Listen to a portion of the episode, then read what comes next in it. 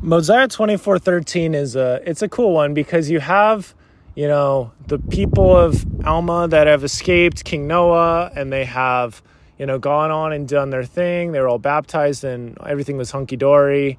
And then you have Amulon, Amulon that like finds out where they are and makes them slaves and prisoners. And it's really tempting for Almana's people to, you know, be upset about this because all they've done is be righteous and everything like that.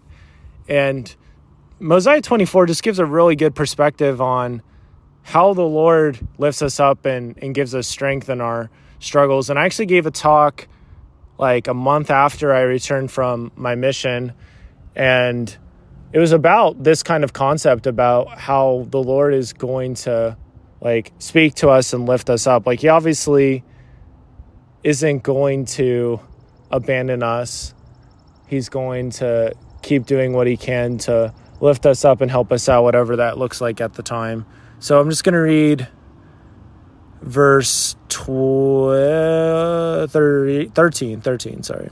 Came to pass that the voice of the Lord came to them in their affliction, saying, Lift up your heads and be of good ch- comfort, comfort, be of good comfort, for I know of the covenant which you have made unto me, and I will covenant with my people and deliver them out of bondage. So the Lord is saying, like, hey, you know, that covenant you made with me, that was for realsies, and I'm going to keep that covenant. I'm going to make a new covenant with you. You know, I'm going to covenant with you, and I'm going to deliver you out of bondage. He doesn't exactly say when, but he says that he will. And I also really like how this verse talks about how he spoke to them in their afflictions. You know, this is after they had been pouring out their hearts to God. They had already been, you know, not treated super well. And the Lord does. He speaks to them and he's like, Yeah, yeah, I hear you. And I'm going to help you out. And I've just seen it multiple times where it's like in the thick of it, that is where it seems like he really does like come prominently into the picture. And I think there's a lot of different angles we could take with this. But I think the thing I really just want to hammer hammer in as far as the hammer and the nail concept is like the Lord is going to come to help you out, you know? It's going to be there. It's going to be in his timing and in his own way. I was talking with a friend about this recently about how the Lord's thoughts are higher than our thoughts and his ways are higher than our ways it makes me think of like this this interesting like talk. I think it's at the end of the book the power of everyday missionaries and there's this ward you know congregation that is trying to do more missionary work and they don't have many people like guys that hold the priesthood and everything like that. And they're praying and praying and they're like we need we need somebody you know to help you know, because how are we going to get the sacrament and other stuff? And then they like did a fast. And this like 13 or 14 year old kid shows up. I don't remember. Uh, he probably had a parent or something. And they thought it was a joke. They're like, wow, this is the help the Lord is sending, you know? This is kind of ridiculous. And then, you know, fast forward a number of years, he gets put under the help of the bishop and he gets to lift up and help a lot of people in the ward. And, you know, is that like special situation that he was in? He was able to help out all those people, became an awesome missionary, and then went on a mission, you know, because I believe you should probably be a pretty good missionary before you go out on your mission, or at least have some practice and, you know, love and help other people because you're going to be doing that when you get home anyway, too. Right. So he, he gets home and then his homecoming talk. He gives this awesome homecoming talk about his mission. And by then there's more there's more, you know, deacons and whatever and stuff in the ward and like almost all of those kids, like one of them stands up after the talk. He's like, because he got, went on a mission, I think his name is Ricky. Pretty sure his name is Ricky. The book is not available publicly, but I'll try to find the page number.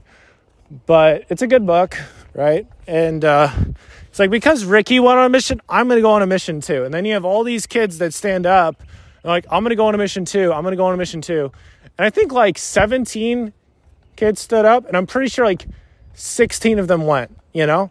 And you think of the impact of that, it just adds up over time. And I think of like times where the Lord is clearly like giving me answers in perspective. I mean, there's been times where I've gotten like new podcast episodes and really, really like tough moments and I'm like, "Oh yeah, it's kind of like Aladdin, and it's kind of like this." And then it's like, "What what is this? I just made this. What is this?"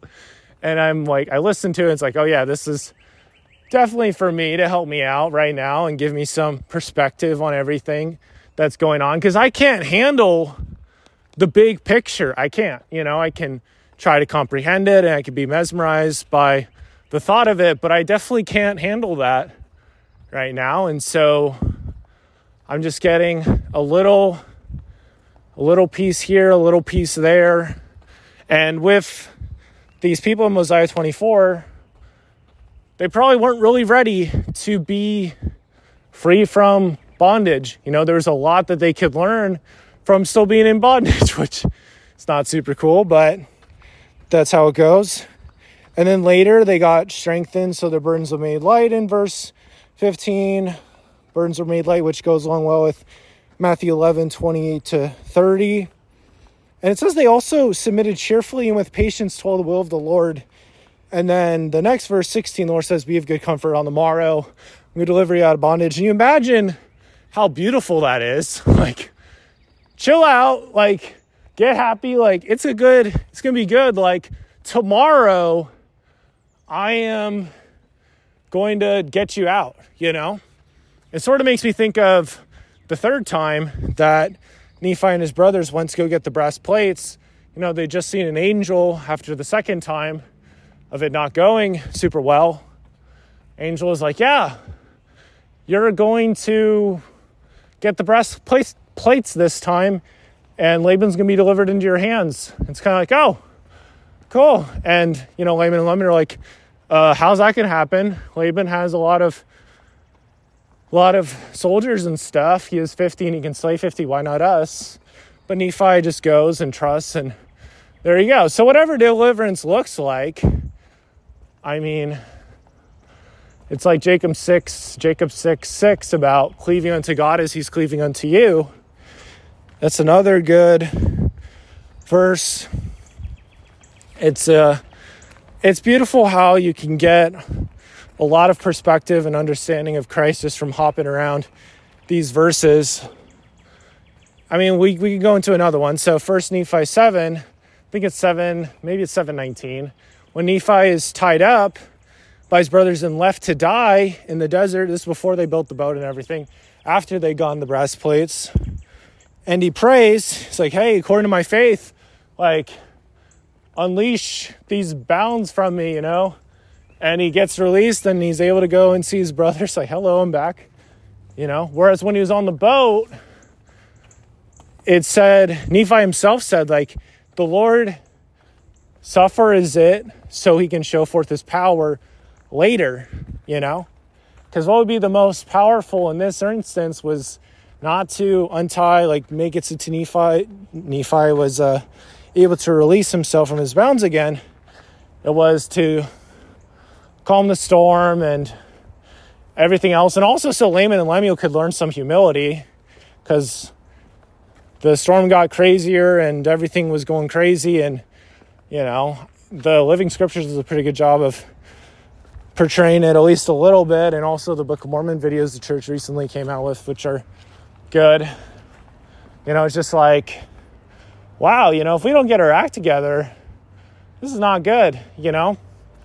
And it just shows the need to be humble and whatever circumstance you're in, whatever help you're given. And I think that's something I'm really, really working on right now is like not not criticizing the help that's providing. Be like, oh wow, I wanted food and you gave me like a piece of pie, you know, like be like, wow, you gave me a piece of pie, thank you. Like, that's cool. I wonder who made this pie. I wonder how this happened or whatever, you know? It's just being thankful for that. So I guess we'll just leave it at that for now. I'm still just walking to the library and yeah, it's a it's a good day. But the Lord is definitely able to speak to us in our afflictions and to lift us up and give us strength and that he just looks at all of us with so much compassion and so much understanding and just loves us infinitely.